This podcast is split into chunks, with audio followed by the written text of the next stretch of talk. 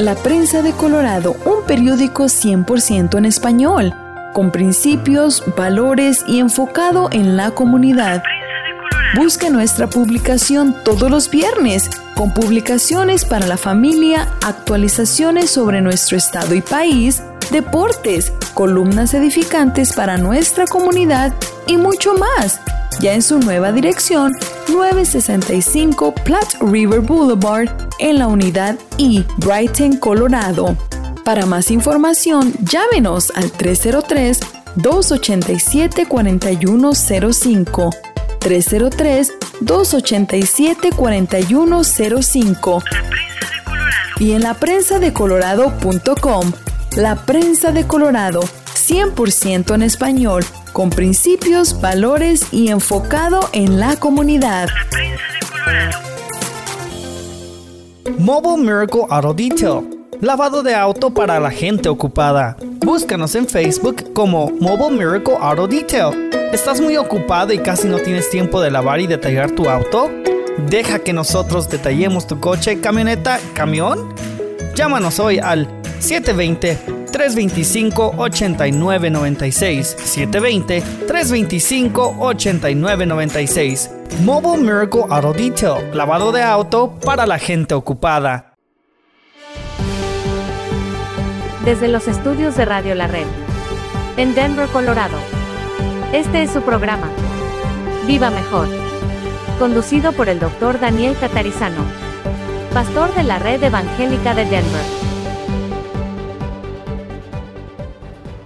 Bienvenidos aquí en la Red Aurora, también a los que están escuchándonos en radio en los podcasts. Estamos en, en una serie todavía más que vencedores y en la lección de hoy vamos a estar viendo cómo vencí o el efecto de las falsas doctrinas. Literalmente, como ustedes ven en el bosquejo, venciendo el efecto negativo de las falsas doctrinas. Es un título muy largo. Venciendo el efecto negativo de las falsas creencias o las falsas doctrinas. Así que voy a, orar, ya he dado la bienvenida a ustedes aquí en la red y a los que están escuchándonos en radio. Bueno, en podcast vamos a orar y los que están escuchándonos, si necesitan estas notas, este bosquejo, escríbanos ¿eh? y ahí en radiolarred.net y les podemos enviar electrónicamente lo mismo que acá en Aurora estamos teniendo en nuestras manos. Padre, te damos gracias hoy. Este es tu día, lo has separado para que tu familia esté contigo adorándote en esta casa y gracias te damos. Y también por aquellos que nos escuchan en radio, en podcast, pedimos que abras los ojos de nuestro entendimiento para poder comprender lo que dice tu palabra y en esta lección y ayúdanos a obedecerte, a serte fieles, porque esa es la manera en que podemos realmente vivir mejor. Te damos gracias en el nombre del Señor Jesús. Amén. Bueno, como ven ustedes aquí en la red, en este bosquejo o notas, ah, dice, venciendo el efecto negativo de las falsas doctrinas, primera parte.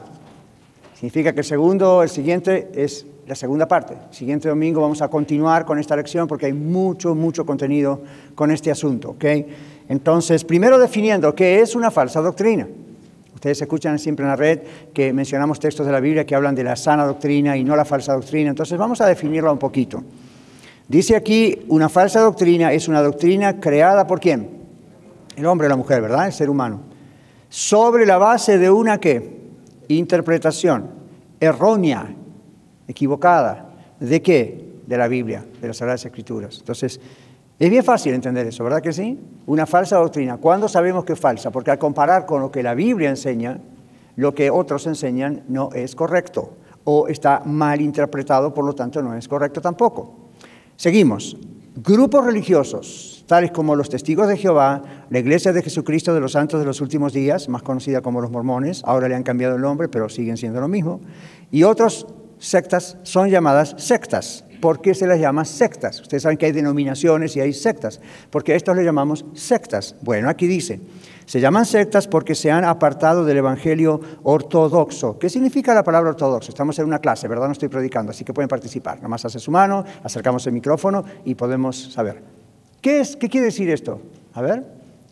Se han apartado del Evangelio ortodoxo. ¿A qué se refiere? Mira aquí, hermano Juan Cordero, a su mano. ¿A qué me refiero con el Evangelio ortodoxo?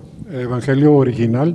Claro, el original, tal cual está en la ortodoxia. Es una palabra que viene del griego, ortodoxia y tiene que ver con la doctrina que originalmente el Señor mismo enseñó. Entonces, quienes se han apartado de eso y le han agregado, quitado, dado vuelta al asunto, se han apartado de las buenas nuevas en la predicación del Evangelio ortodoxo. ¿Ok? ¿Vamos bien? Negando las doctrinas bíblicas fundamentales. Al, apartarse de la raíz original, negaron las doctrinas bíblicas fundamentales y los absolutos de la fe cristiana. Cuando ustedes escuchan o leen que se dice los absolutos de la fe cristiana, yo les digo esto, no son negociables. Los absolutos de la fe cristiana no se pueden negociar. Hay cosas en la vida cristiana, en la Biblia, que pueden ser un poquito negociables porque no son doctrinas absolutas, no tienen tanto que ver con la salvación, son costumbres. Ustedes han ido a iglesias, han escuchado de iglesias donde de pronto dice, bueno, la mujer no debería cortarse el cabello, no debería usar aretes, no debería usar joyas. Y esas no son doctrinas, esas son costumbres, son interpretaciones a veces extremas, pero es negociable. Uno podría decir, bueno, tal vez no me gusta eso, pero no tiene que ver con la salvación directamente. No, que no voy a perder mi alma por eso. Si alguien le dice usted perdería su alma por eso, está equivocado, ya se hace una falsa doctrina, ¿ven? Entonces, hay ciertas cosillas, o, lo que es la eclesiología, que tiene que ver con toda la organización de la iglesia, hay iglesias que tienen multiplicidad de pastores, hay iglesias que tienen uno, hay iglesias que tienen un gobierno congregacional donde se vota cada rato cualquier cosa o todo, en otros casos no es así. Esas cosas son negociables, no están en la Biblia como absolutos de la fe. Si usted no cree eso, no puede ser salvo. No. Ahora, las sectas son sectas porque se apartan de qué cosa? Los absolutos de la fe. Entonces acá ponemos ejemplos. ¿Cuáles son algunas cosas que se apartaron de los absolutos de la fe? Observen aquí en el bosquejo. Negar la deidad de Cristo. ¿Qué significa eso? ¿Más fuerte? Carlos está diciendo negar que el Señor Jesucristo es Dios. Y hay, grupos religiosos que dicen eso. Bueno, era hombre, seguro, pero no era hombre de Dios, o Dios hombre. Era una cosa o la otra. Entonces no, no ven en la Biblia, ¿verdad? Eso eh, creen ellos que no está en la Biblia, entonces niegan la deidad de Dios. Ahora, si usted niega la deidad de Dios, me atrevo a, de Jesús, perdón, me atrevo a decir que probablemente no es algo. Yo sé que eso es un statement demasiado exagerado. No lo es. Porque usted no está creyendo en el Jesús de la Biblia. Está creyendo en una versión de Jesús, que no es la de la Biblia. ¿Okay? Entonces continuamos. Doctrinas bíblicas fundamentales, absolutos de la fe cristiana. Las sectas niegan eso, por eso no pueden estar dentro de lo que es el cristianismo. Aunque algunos digan que sí, no están dentro del grupo cristianismo. Entonces, negar la deidad de Cristo, eso es una falsa doctrina porque se aparta del Evangelio ortodoxo. Negar la Trinidad, como lo están escuchando, eso es un absoluto de la fe, no es una interpretación de alguien en cierto concilio hace muchos años en la iglesia. Se negar la Trinidad es un gran problema y por eso las sectas son sectas porque también negan la Trinidad.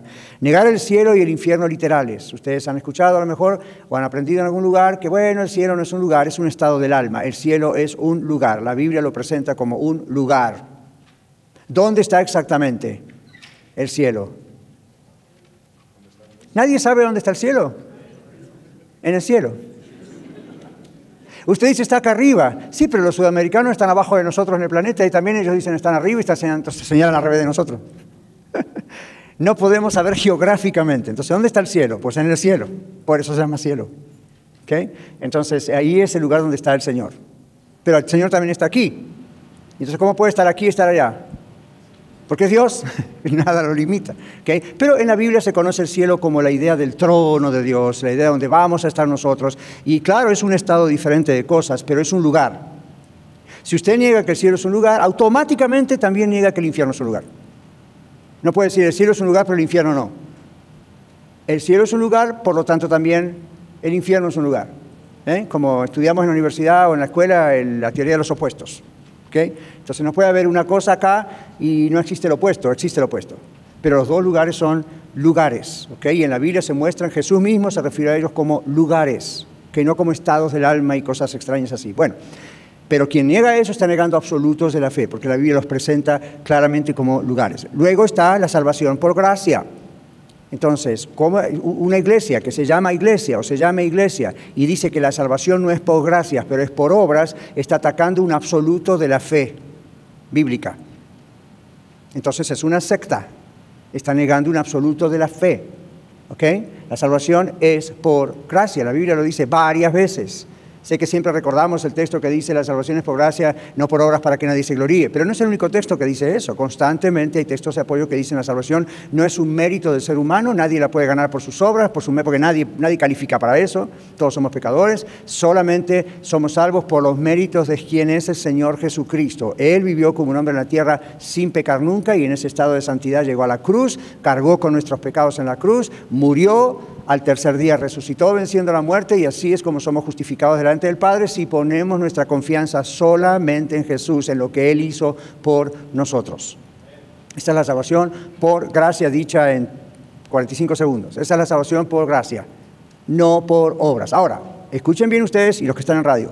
Muchas veces ustedes salen del catolicismo, vienen al cristianismo, comprenden, son salvos, no hay duda de eso, pero a veces inconscientemente en sus mentes siguen tratando de trabajar por lograr su salvación no terminan de entender que la salvación es por lo que Cristo hizo, son los méritos de lo que Él hizo. Y ponemos nosotros nuestra confianza en lo que Él hizo y quién es Él. Lo demás tiene que ver con nuestra santificación. El Espíritu Santo entra en nuestra vida, comienza a cambiar nuestra vida. Y tenemos que ser obedientes para que Él cambie nuestras vidas y no tenga que estar a los golpes, como decimos por ahí, ¿no es cierto? Ahora, eso es diferente de que en su mente usted pensando, sí, yo puedo determinar y hasta enseñar las, ah, las doctrinas fundamentales de la fe cristiana, la salvación es por gracia, sé que soy salvo por los méritos de Cristo, pero de todas maneras sigue pensando, tengo que hacer esto, tengo que hacer lo otro, tengo que hacer aquello para ser salvo o mantener la salvación. Está confundido, Todavía se le pegaron cosas del pasado y no se le terminan de despegar. Por eso estas lecciones como la de hoy y el domingo que viene. ¿Okay? Entonces sigamos, no se pueden torcer las doctrinas fundamentales de la fe, la deidad de Jesús, la Trinidad, y estas para mencionar algunas. Cuando eso ocurre, usted está perteneciendo a una secta, no a una iglesia o una doctrina aprobada por Dios.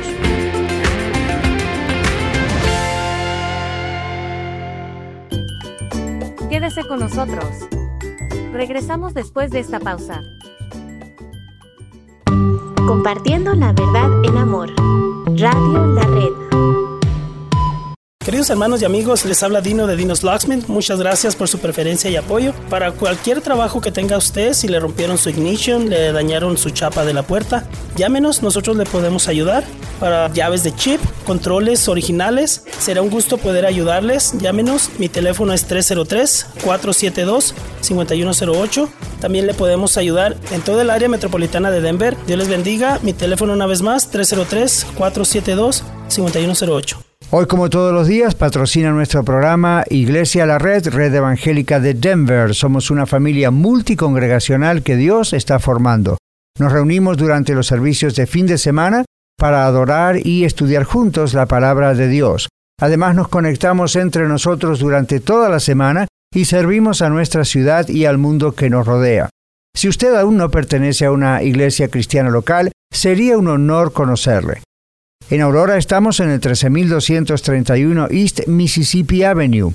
En Denver, en el 5001 de Umatilla Street, junto a la Avenida 50. Y en Arvada, en el 14605 al oeste de la Avenida 64. Y en Lakewood, en el 555 de South Deep Street.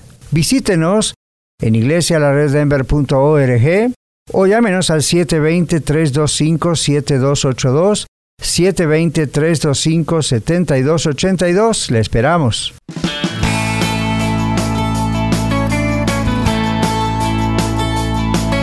Ok, estos son solamente algunos ejemplos, hay muchos más. Muy bien. Ah, vamos a ver en un momento tipos de falsas doctrinas, pero vamos a seguir. El Señor Jesucristo advirtió de las falsas doctrinas. Mire, dos mil años atrás en la tierra, el Señor Jesucristo ya advirtió acerca de las falsas doctrinas y sus líderes. Mateo capítulo 24, versículos 24 y 25. Mateo, ok, José, ah, lo tiene ahí está. Mateo 24, versos 24 y 25. Rosy. Porque se levantarán falsos cristos y falsos profetas y harán grandes señales y prodigios, de tal manera que engañarán, si fuese posible, aún a los escogidos. Ya os lo, he dicho antes. Ok, gracias Rosy. ¿Se, ¿Se, levantarán falsos qué? Profetas. Y luego falsos qué? Cristos. Tanto porque algunos dirán yo soy el Cristo, y eso pasó históricamente en dos mil años varias veces, y hasta no hace mucho tiempo, creo que ya murió, había uno en México que decía yo soy Cristo, y así aparecen en varios lugares. Entonces, falsos cristos tiene que ver con eso, y falsos cristos también tiene que ver con lo que Cristo significa. ¿Qué significa la palabra Cristo? ¿Quién recuerda? Mesías. Mesías es la traducción de Mesías. En griego se dice Christos, es la definición de quién es el Mesías. Y si usted comprende la palabra rastrear, ¿verdad? Como que va rastreando la palabra hacia atrás, viene de la palabra Jehová en el Antiguo Testamento. Entonces, falsos Cristo no significa solamente que alguien viene y dice yo soy Cristo, otra vez acá estoy, o yo soy el verdadero Cristo. Falsos Cristos, aparte de eso, significa personas con complejo mesiánico. Personas que de pronto aparecen y dicen yo tengo la solución. Dios me dio a mí, me reveló a mí la solución, aún por sobre los doce apóstoles, pero yo soy el siguiente que estaban los doce apóstoles y el último último realmente fue Pablo, fue algo muy especial y único, y, usted, y viene algún iluminado por ahí dice, pero a mí Dios me reveló que yo soy el número 14. Entonces, aunque no va a decir soy Cristo, está diciendo yo soy el Salvador, yo soy el que puedo arreglar las cosas. ¿Quién va a ser uno de esos en el futuro? El anticristo. Entonces, obviamente es un falso Cristo y además es un anticristo. ¿Qué significa anti, ese prefijo? Opuesto en contra de. Muy bien, entonces seguimos. El Señor nos advirtió que iban a haber falsos profetas, falsos cristos. Acá dice, las falsas doctrinas, estamos en otra vez en sus notas, en el bosquejo, las falsas doctrinas tienen un efecto peligroso que altera la vida de las personas, no solamente su intelecto, ¿ve? La vida de las personas. Son un evangelio falsificado. ¿Qué quiere decir eso? Suena como el Evangelio, se parece al Evangelio, usan la Biblia, usan textos muy similares a los nuestros. Yo los he escuchado hasta cantar los cantos a himnos que cantamos nosotros. Entonces, si usted anda como los babies con el dedo en la boca, va a caer en la trampa. ¿Comprendió la idea del dedo en la boca, verdad? Inmaduro, va a caer en la trampa, va a decir, pero si al cabo cantan lo mismo, mire pastor, predicaron casi lo mismo que usted predicó el otro día. El otro día yo estaba comiendo una, ¿cómo le llamamos? Apple sauce, en pasta de manzana, ¿saben qué estaba hablando? Estaba en mi breakfast comiendo salsa de manzana mm, y de repente digo, algo, me parece que comí algo que, oh, ya, este, es como que parece veneno.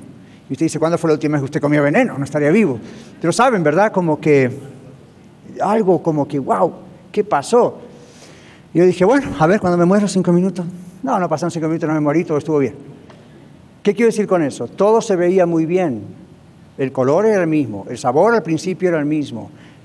Todo se veía bien. Sin embargo, por alguna razón, y era un frasco nuevo, por alguna razón algo había allí que no estaba bien. Lo tiré, por supuesto. Pero ¿qué quiero decir con eso? En las falsas doctrinas huelen bien, vamos a usar la analogía, huelen casi igual, se ven casi igual, se siente casi igual, a menos que su paladar espiritual esté bien refinado para darse cuenta, esto no es genuino. Esto es una imitación. Que mi applesauce, mi paladar estaba muy bien y esto fue genuino.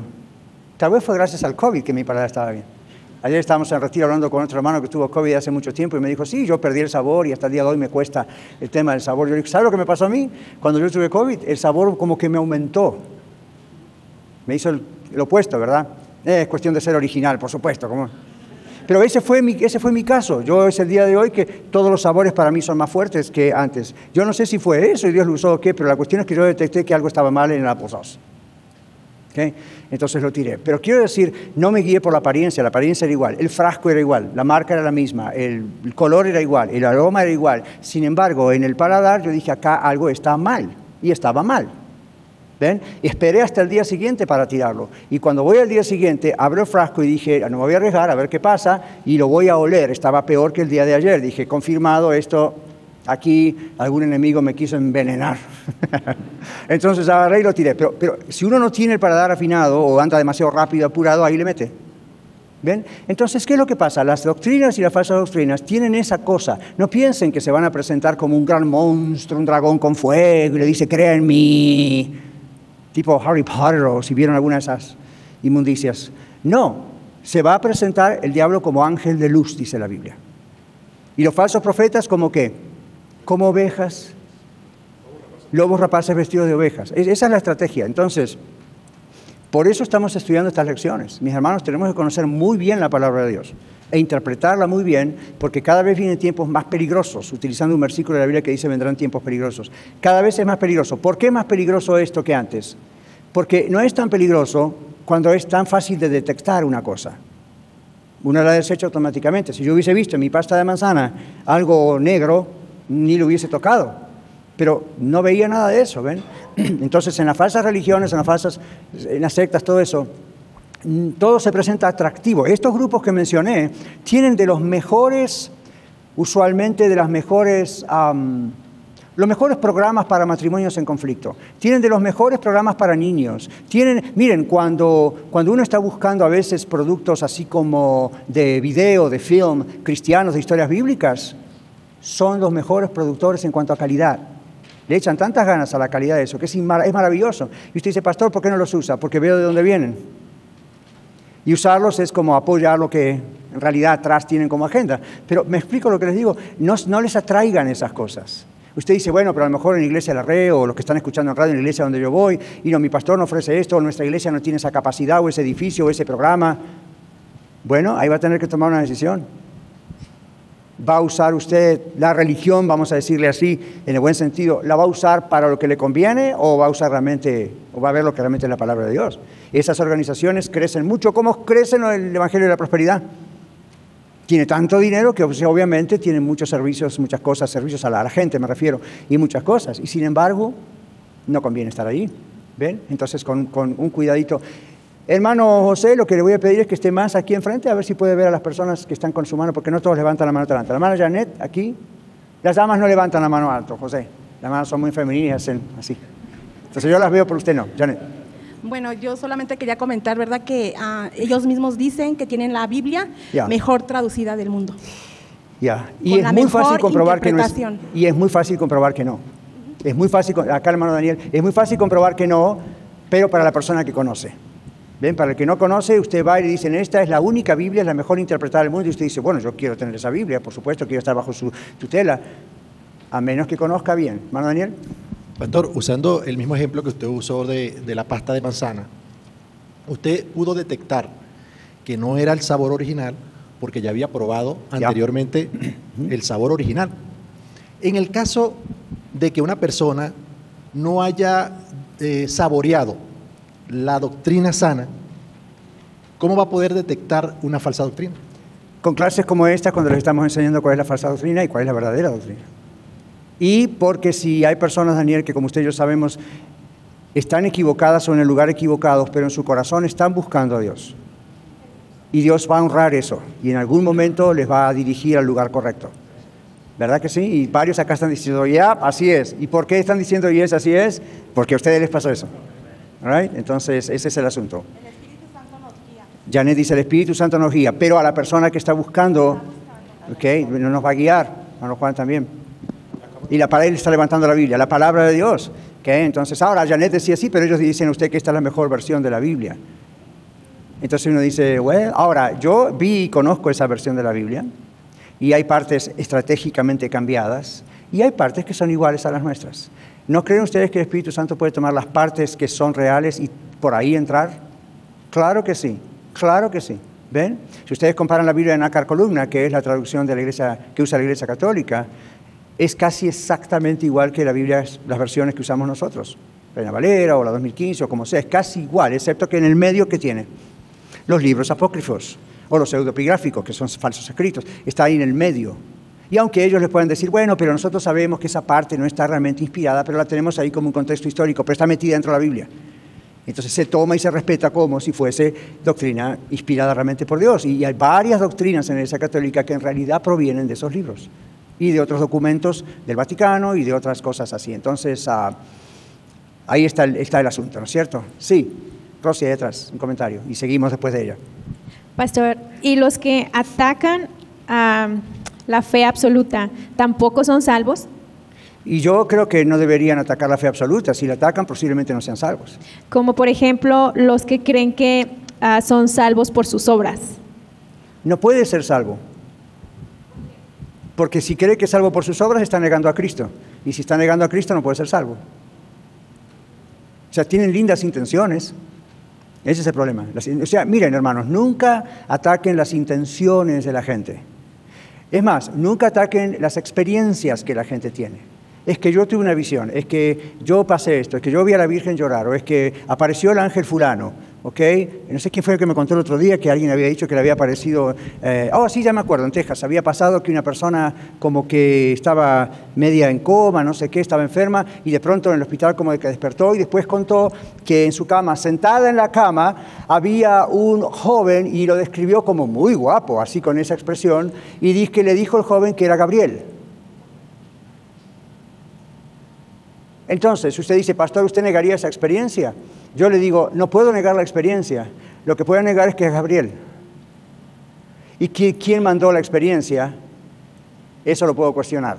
¿Por qué no puedo negar la experiencia? Porque ya, ya que haya sido una alucinación por efecto de los opioides que le dieron para calmar el dolor, ya que haya sido porque quién sabe en qué andaba, o ha sido una trampa del diablo, yo no sé qué fue, la experiencia la tuvo.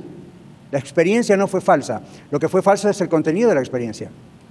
En la Biblia, el mismo ángel Gabriel no es enviado a cada rato para cualquier cosa y se describe como con funciones especiales. Y si a mí me hubiese pasado eso conociendo la Biblia, lo primero que hubiese pensado yo es, ¿y por qué Gabriel me va a visitar a Daniel? ¿Quién es Daniel para que Dios mande a Gabriel? A sentarse al lado de mi cama y a decirme, acá estoy, levántate o whatever. Y luego ella empezó a describir a los enfermeros. Y resulta que los enfermeros, casi todos eran anglosajones, con una descripción muy parecida a su famoso ángel Gabriel, y eh, según ella todos los enfermeros eran muy guapos. Entonces uno dice, ¿a quién vio ahí al lado? ¿A Gabriel Sánchez o al ángel Gabriel? No sé, pero es cuestionar, o sea, entonces uno no cuestiona la experiencia de lo que le pasó. Es como si una persona con una enfermedad mental y bajo medicamentos o sin medicamentos viene y le dice, esto fue lo que viví, esto fue lo que me pasó, yo no se lo puedo negar, es una alucinación. ¿Ven? O algo le pasó, vi una araña caminando y usted dice no hay tal cosa, pero nunca le digo a un mental no existe, es mentira. Lo que vio, vio, pero fue una ilusión, no fue lo real. ¿Ven cómo va la cosa? Entonces, lo que hay que orientarles es no tanto es que eso es mentira, eh, pudo haber sido diabólico el caso, pero el asunto es guiarlos a, mira, eso no es de Dios.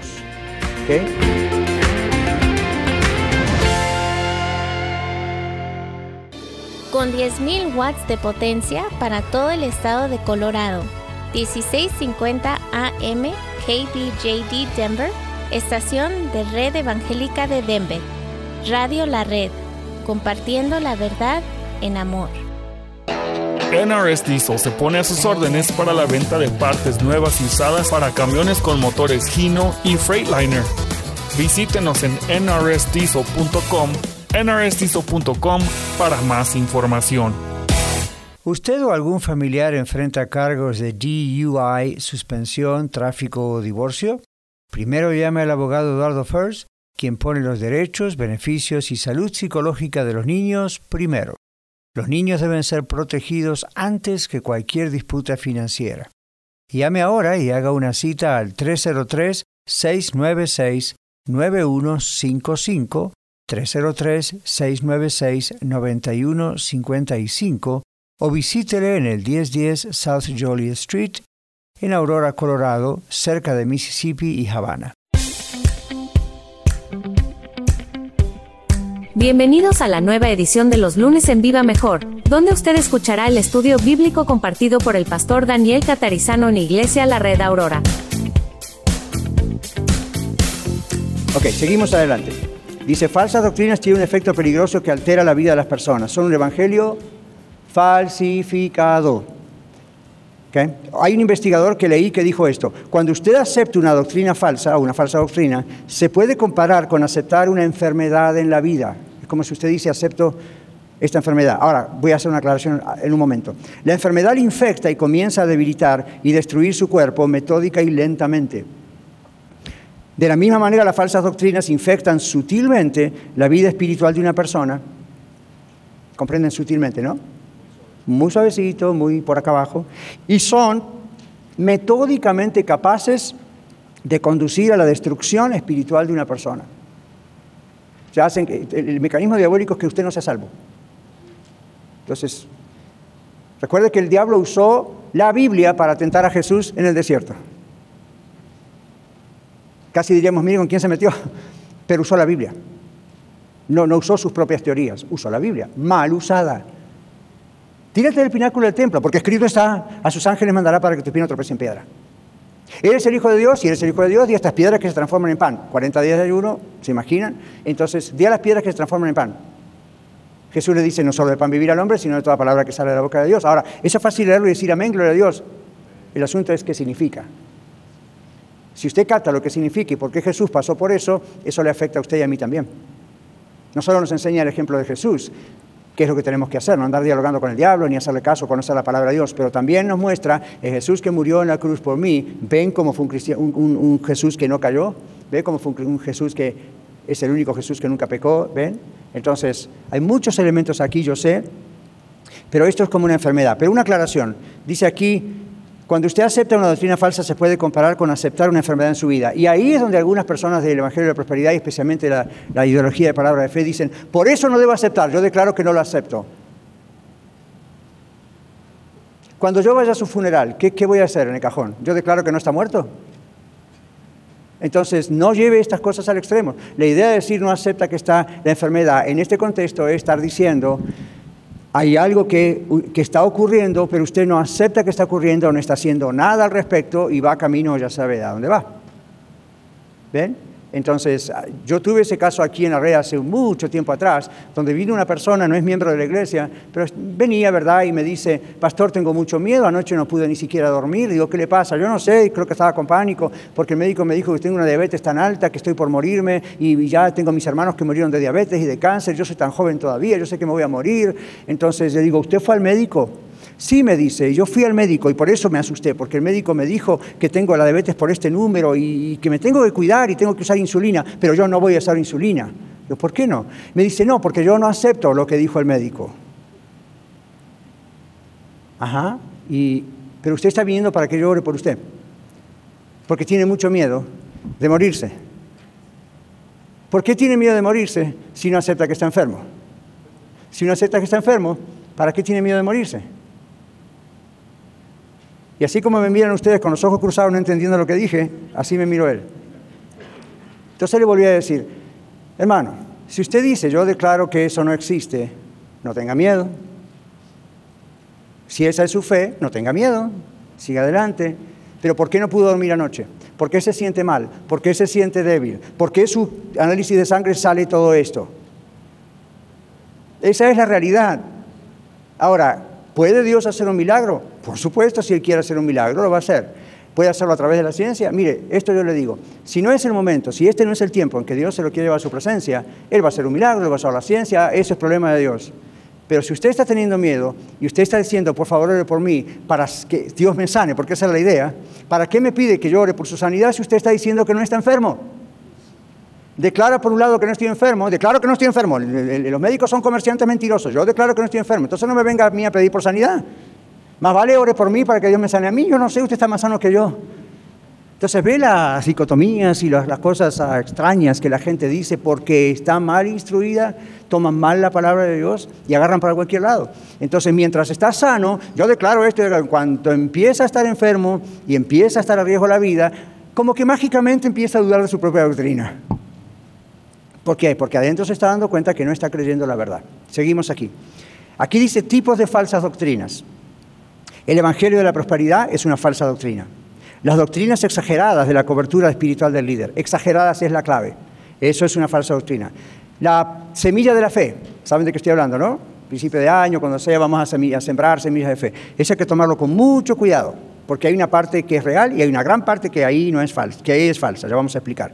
El antinomianismo, esto significa contrario a la ley, ¿ok? Nomía es ley en griego. Antinomianismo, no respeto a la ley moral del Antiguo Testamento. Pausemos ahí.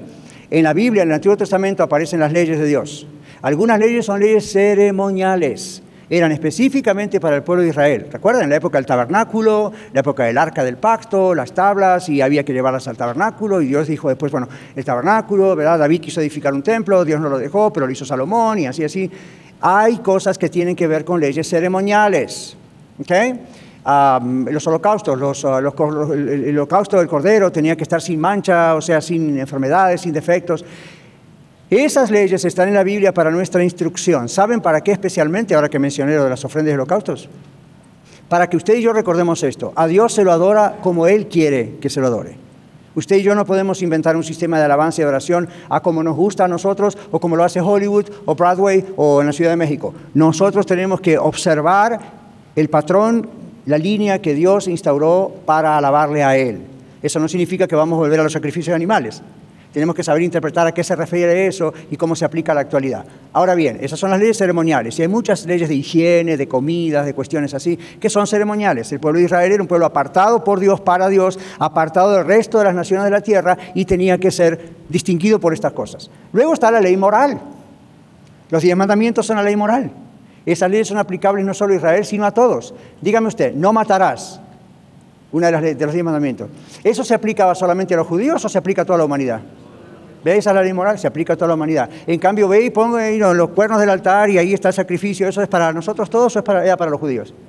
Ni ahora ya los judíos lo hacen. ¿Ven? Entonces uno dice, ok, hay leyes que están en la Biblia, no son leyes que aplican a nosotros porque son ceremoniales, pero el sentido de lo que traen como mensaje aplica. Y luego está la ley moral que sí obviamente aplica. Los antinomianistas lo que hacen es, estamos en la gracia, nada que ver con la ley, el Antiguo Testamento es un libro de historia. No, ¿Ven? Cuando le enseñan eso, ahí esto está falso. Seguimos adelante. Y todos sabemos lo que es la cuestión de la prosperidad, ¿verdad? La idea de que Dios tiene la obligación de prosperarnos y hacemos un negocio con Él. Siga dando, dando, dando, Dios sigue produciendo, produciendo, produciendo. Que Dios prospera es cierto, pero eso es cuando Él lo quiere hacer, con quien Él lo quiere hacer, bajo la voluntad, lo que quiere hacer no es para todos, no es una obligación de Dios. ¿Okay? Muy bien, y no es con dinero la única forma que Dios prospera. All Luego dijimos palabra de fe, creo que conocemos esa doctrina, ¿no es cierto? La de los que andan diciendo declare esto, declare lo otro, y toman la fe de una manera exagerada, toman textos de la Biblia como, básicamente, si tuviera fe como grande mostaza, dirías a este monte que se eche al mar. Yo todavía nunca escuché de ningún ser humano que haya tenido tanta fe que haya logrado que un mar se traslade, que una montaña se traslade al mar. Nunca. Ese tipo de textos son usados por el Señor para enseñar una verdad más grande aún más grande de lo que significaría lograr tirar una montaña al mar. Entonces, miren cómo es el diablo. Nos hace perder exactamente el significado de una cosa tan maravillosa para torcerla y agarrarla por otro lado. Entonces, palabra de fe, son esas doctrinas que dicen, yo soy una reina, yo soy un rey. Entonces ahí pasó el último modelo más caro, el Lamborghini. Y yo declaro en el nombre del Señor que Dios me va a dar un Lamborghini. Yo me merezco una Lamborghini, voy a tener fe por una Lamborghini, le voy a mandar mil dólares al evangelista de YouTube porque me prometió que sí, entonces voy a tener Lamborghini. ¿Saben lo que es Lamborghini? La última bicicleta no es, son los otros más caros. Pero ven la idea. Eh, eh, entonces, ¿quién no quiere una iglesia donde constantemente el pastor y los líderes le prometen ese tipo de cosas, aunque nunca se cumplan, pero le prometen ese tipo de cosas? Claro que es atractivo. ¿No le gustaría a usted que yo constantemente diga, Usted nomás crea en el Señor, asista, traiga su diezmo y ofrenda, mire, seguro que Dios lo va a proteger, nunca se va a enfermar, porque usted va a estar bajo la cobertura. Y así dramáticamente, ¿no? Porque si no, no tiene sentido. Claro que a uno le gusta, porque está escuchando algo que le gusta. Me está hablando de prosperidad material, me está hablando de finanzas, me está hablando de buena salud, me está hablando de que por 10 mil dólares mi matrimonio se puede arreglar, ¿verdad? Una semilla. Una semilla es todo un árbol, ¿verdad? Pero ahí está. Entonces, eh, no crean eso, eso es falso, no está en la Biblia. Se tuerce los versículos de la Biblia y a uno le parece que es lo que la Biblia dice. ¿No güey, José? ¿Okay? Nunca vimos a Jesús en ninguno de los textos, Mateo, Marcos, Lucas y Juan. Jesús jamás hizo ningún tipo de milagro para ese tipo de conveniencias. ¿Ok? Seguimos. All right. Tal vez algunos oyentes están por apagar el radio, espero que no. La nueva reforma apostólica, los apóstoles modernos. No existen apóstoles modernos. Si bien hay un tipo de llamado apostólico que tiene que ver con la idea de plantar iglesias y misioneros, etc., la idea de la reforma apostólica es que los apóstoles fueron doce, Pablo, pero luego continuó la era apostólica y hoy en día tenemos nuevos apóstoles. No existe eso. Pablo mismo dijo, yo soy el último de los apóstoles. ¿Ven? Entonces, la reforma apostólica dice, los cristianos tenemos que meternos en la política, en las artes, en la religión y todo esto, y tenemos que tener gente allí que realmente reforme todo eso. Yo digo amén a eso, pero no a nivel de una agenda casi política, religiosa. No, la Biblia dice que tenemos que ser sal y luz del mundo. Y si el Señor nos da talentos y capacidad como para estar en la política o en la economía o en las artes, bendito sea el Señor. Serían mucho mejor esos ambientes si hubiera más cristianos de verdad. Hay muchos nomás de boca, pero si hubiera muchos de verdad, sería maravillosa esa influencia. Pero eso no se hace con... El... La Reforma Apostólica dice, el reino de Dios lo tenemos que nosotros traer a la tierra. Eso no es lo que la Biblia dice. La Biblia nos habla de extender el reino de Dios vía la evangelización, predicar a otras personas de Cristo, vía la iglesia local, ¿ven? Entonces, miren qué similar parece una cosa y qué distinta es. Entonces aquí, y aparte los apóstoles modernos se adjudican una autoridad especial. Yo hablé de eso en la radio el viernes, ¿no es cierto? Cuando yo estaba como evangelista o conferencista y predicaba en algunas partes del mundo, uno escuchaba eso. Podemos ir con el tal ministerio, sí, nos gustaría que fuera a tal lugar, le decían otros, pero el apóstol de la ciudad lo tiene que permitir. ¿What? ¿Quién es el apóstol de la ciudad? No, el hermano fulano, no, él tiene la unción apostólica, él es el apóstol de la ciudad y bajo él están un montón de pastores y ni usted ni otros van a poder ir a menos que el apóstol de la ciudad dé el permiso. Muéstremelo en la Biblia. Es toda mi respuesta. Ni el apóstol Pablo, ni el apóstol Pedro, ni el apóstol Juan. Mencióname algún apóstol, especialmente los que lideraron tanto en la iglesia primitiva y posteriormente. ¿Quién de ellos jamás otorgó o no otorgó un permiso para que otras personas plantaran una iglesia o levantaran una carpa y predicaran el evangelio? Ni uno de ellos. Entonces usted dice, pero entonces ¿de dónde sacaron estos hombres de Dios? Super ungidos, super apóstoles. ¿De dónde sacaron estas ideas? Del coco.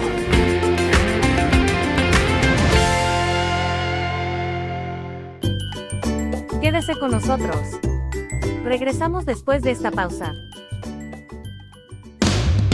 1650 AM Radio La Red para todo Colorado y para todo el mundo a través de radiolared.net compartiendo la verdad en amor. Este programa es patrocinado en parte por la señora Magali Friedrich, agente de bienes raíces de la compañía HomeSmart. Ella ha ayudado a muchos de nuestros oyentes a través de los años a vender o comprar su propiedad. Llámela de mi parte al 303-810-6761. 303 810-6761. Muchas gracias Magali por su auspicio al programa Viva Mejor.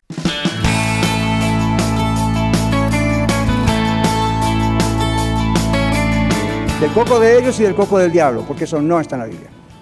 Ahora, que respetemos a ciertas personas que son como, como ancianos de la iglesia, claro, o personas que tienen un recorrido de muchos años en un lugar, yo iría con ellos, yo lo he hecho. Antes de venir a Denver, yo vine a hablar con dos o tres que los respetaba mucho y dije, estas personas tienen mucho recorrido en ese lugar, conocen mucho más de lo que yo conozco, el ambiente, y me voy a sentar a platicar con ellos. ¿Ok?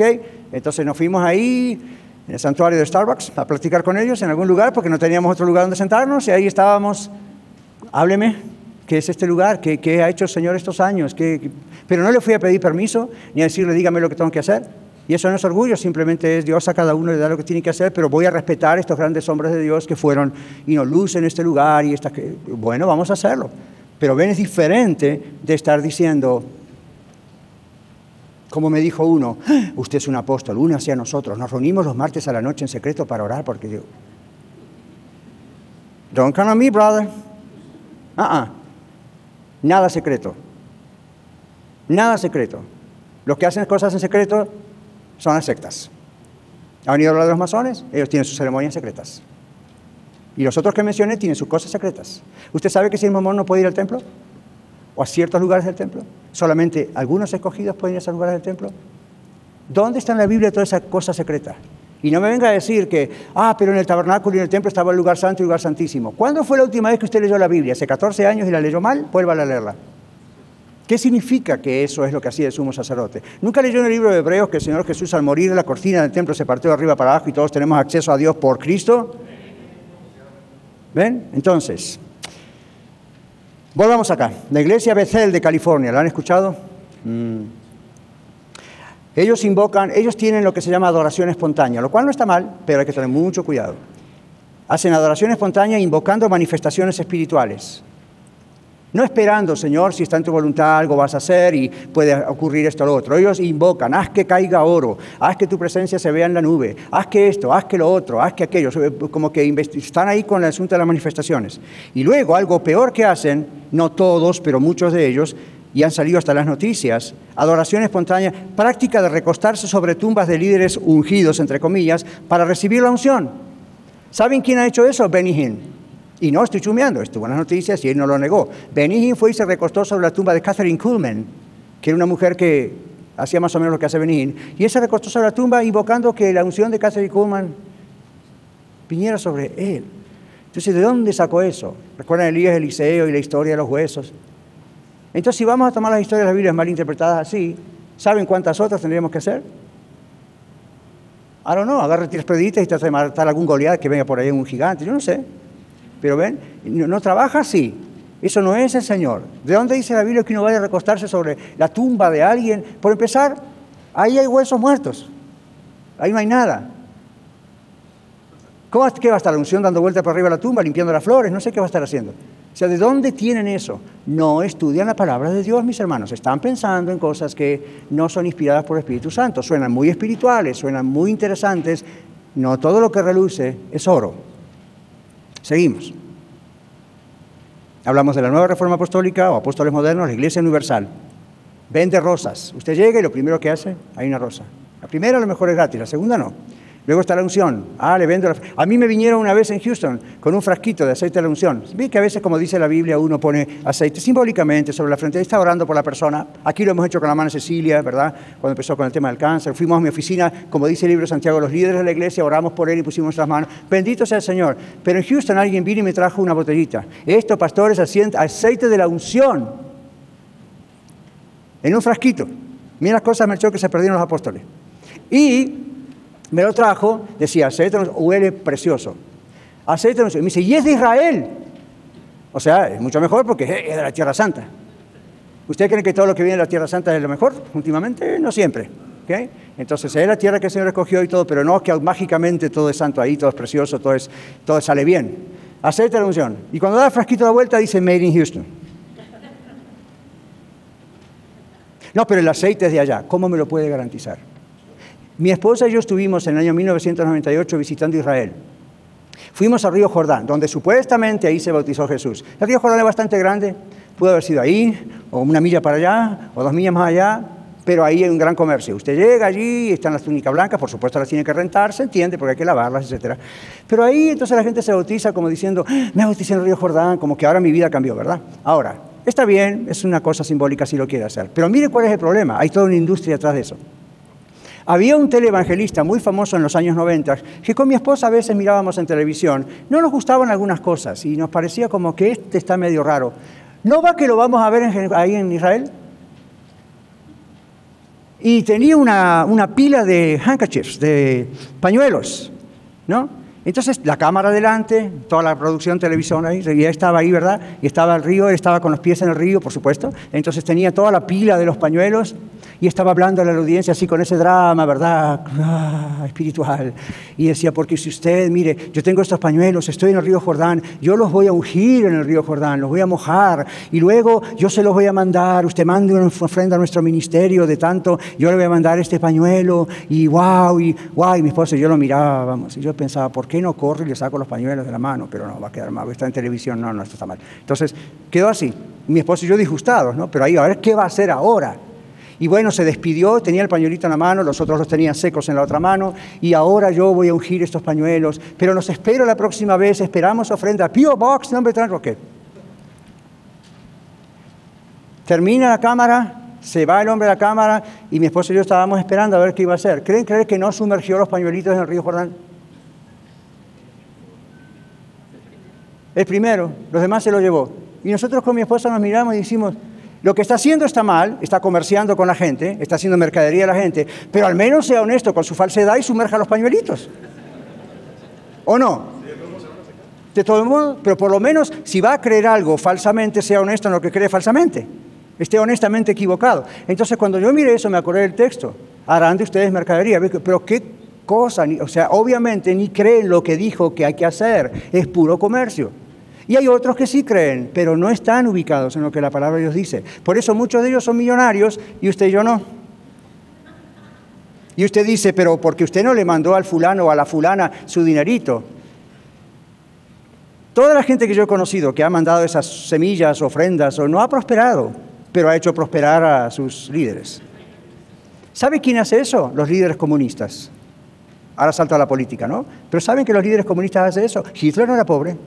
Los marxistas, nadie de ellos es pobre. Los comunistas, los socialistas, ninguno de ellos es pobre. ¿Quiere que vayamos a nuestros países latinoamericanos? ¿Cuándo fue la última vez que conoció un presidente pobre en su país? Y se dice, bueno, algunos eran doctorados en lo otro, sí, doctorados en cómo sacar dinero también, pero ¿cuándo fue la última vez? No todos, a mí no hubo, personas del pueblo que no tuvieron tanta cosa, y sin embargo, ven, entonces yo sé que soy un poco injusto ahí, porque hubo algunos que otros buenos. Pero, comprendamos eso, el poder marea a la gente. Y en la religión hay mucha gente que busca el poder, el dinero y esas cosas en vez de lo que la palabra de Dios nos enseña. Entonces, huya de allí.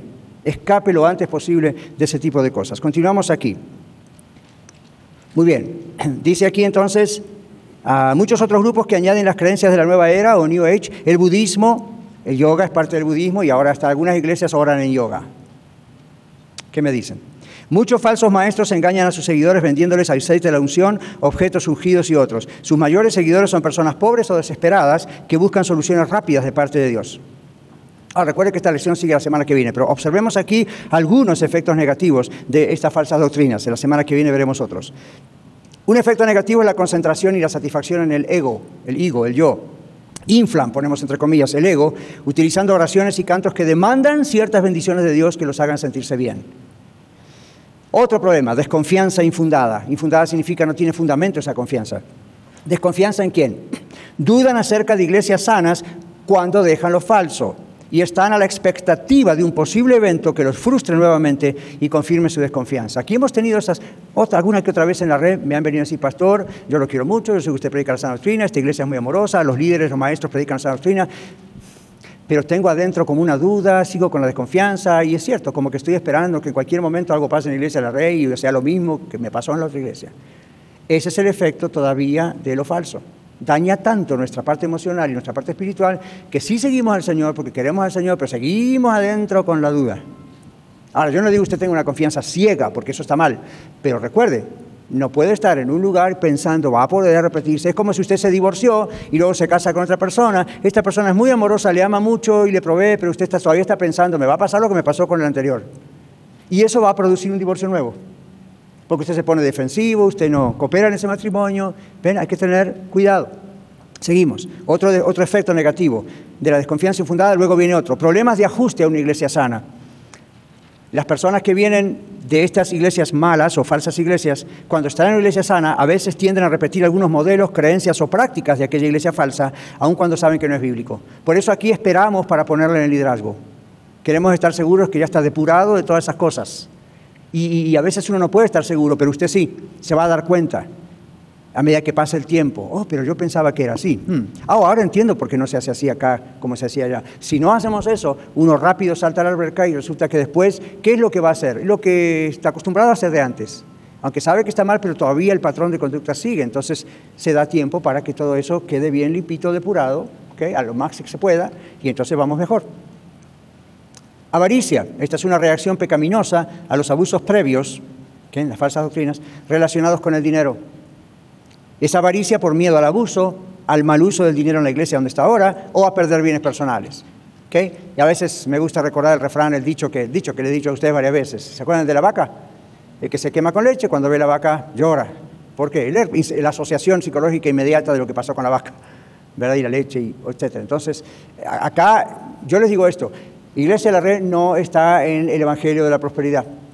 Entonces, si usted iba a una iglesia del Evangelio de la Prosperidad o Palabra de Fe, le exprimieron al máximo para sacarle todo su dinero posible, y usted dice, oh, gloria a Dios, por fin, ahora estoy en una iglesia sana, el pastor no está pide y pide dinero, los líderes nos piden pide dinero, eso no significa que se va a ir al otro lado y ahora va a andar siendo devoto del santo del codo.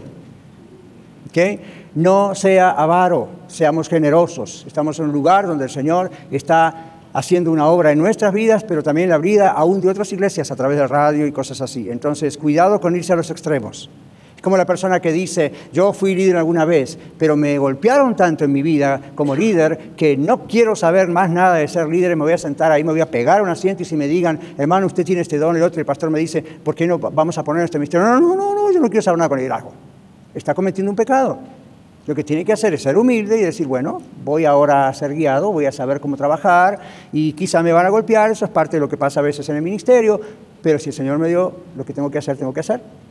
En su momento, en su manera, pero comprenden la idea, no se vaya al otro extremo. Bueno, en este tema, como muchos han venido, eh, algunas iglesias sanas desde otras iglesias no sanas, quedan con un temor allí constantemente, pero se transforma en avaricia. La hipocresía. Otro texto y ya nos vamos a tener que ir. Igual tenemos que seguir eso la semana que viene si Dios permite. ¿Qué dice Mateo 15 del 7 al 9? José va a estar buscando quien lo lea. Rapidito, Mateo 15 del 7 al 9. Mientras tanto les digo, los seguidores profesan ser cristianos, pero tienen una cultura de desobediencia. Los seguidores me refiero a las personas que están en una falsa doctrina. O ah, profesan ser cristianos, pero tienen una cultura de desobediencia contra la palabra de Dios debido a sus falsas doctrinas. Vamos a ver el ejemplo que Jesús puso.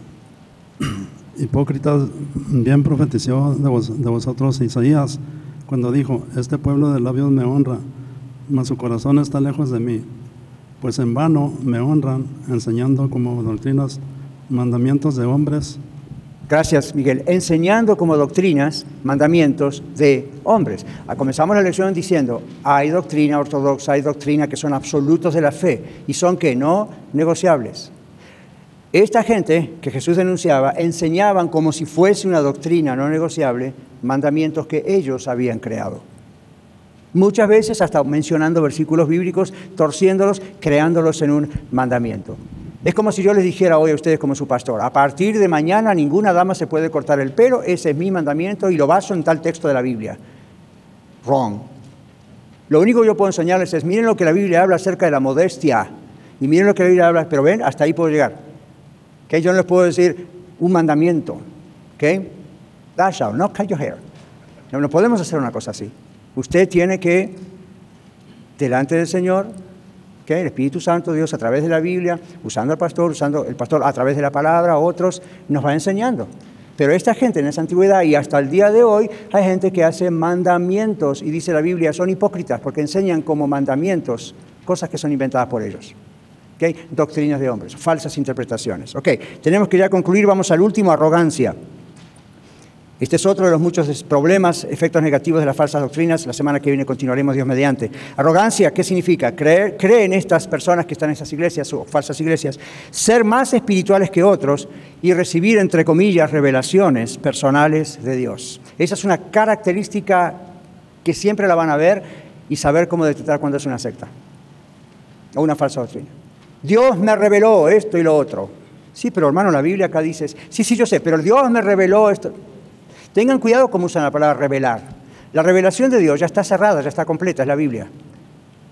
A veces usamos la palabra revelar como para decir, yo no entendí este texto y Dios me lo reveló. La idea es, me mostró realmente la interpretación, pero no me está mostrando algo nuevo. Simplemente se hizo nuevo para mí porque ahora lo entendí, agarré la onda, la capté, pero la palabra revelación en la Biblia se, se, se usa en otros términos. Se usa en términos como, ¿cómo? Sí, y se usa algo como Dios está revelando, los diez mandamientos son una revelación de Dios, la voluntad de Dios. Jesús es la revelación máxima de Dios, ¿ven? Hay revelaciones que Dios estuvo haciendo y usó a los apóstoles porque escribieron la Biblia, pero hasta ahí llegamos. Entonces, si usamos hoy la palabra revelación, nunca debe ser usada como "Ah, vamos a seguir a Julio César porque Dios dice que no, a Julio César le reveló tal cosa, entonces hacemos la iglesia de Julio César, o el nombre que él le quiera llamar. Entonces ya seguimos al hombre en vez de seguir a Dios. Y esa es una típica característica en la religión de las falsas doctrinas, los falsos cultos, las falsas iglesias y en la política de los déspotas que están en el gobierno en muchos casos y la gente ciegamente lo sigue.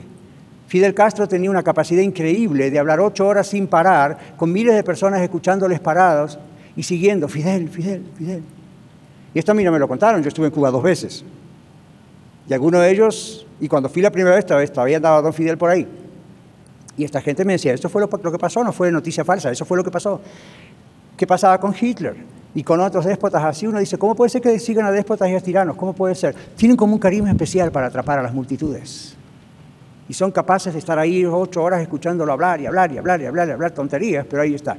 ¿Ve? Entonces tengan cuidado, el diablo usa estas cosas que son como señales. Creo que fue Rossi al principio que leyó uno de los textos que, que, dice, vendrán, dice, sí, Mateo 24, Jesús dice, estos harán eh, señales. Y dice, ¿cómo puede ser que son falsos? ¿Cómo puede ser que hagan milagros y señales? Pueden hacerlos. Recuerden, el diablo tiene un nivel de capacidad, no como el de Dios, pero mucho más grande que nosotros en esa realidad espiritual, y puede hacer trampas. Usted dice, mire, yo no puedo creer que estaba alguien jugando con el tablero de Ouija y de repente se movió esto y lo otro. Más vale que lo crea, esos son demonios haciendo eso. En la Biblia hay muchos casos de situaciones así. Entonces no diga, no, yo soy cristiano, yo no creo en eso. Lo que no tiene que hacer es meterse en eso, porque da lugar al diablo. Pero el diablo tiene esas capacidades. Y aquella estatua lloró e inclinó la cabeza. No lo creo, créalo porque es muy probable que ocurrió. Y se apareció en aquel árbol, sí, lo ocurrió. Pero el asunto es quién lo hizo ocurrir. Para engañar a mucha gente, supuestamente en el nombre de Dios. ¿Se dan cuenta? ¡Wow! Ahora, ahí abajo tienen varios textos bíblicos. La semana que viene vamos a entrar con esos textos bíblicos y vamos a seguir con los efectos negativos de las falsas doctrinas. Amén. Gloria a Dios. Nos despedimos de los que están también escuchándonos en radio. Muchas gracias por permitirnos ser parte de su día. Esperamos que el programa de hoy haya sido de ayuda para usted. Contáctese con nosotros vía los medios sociales o escríbanos a vivamejor@radiolared.net.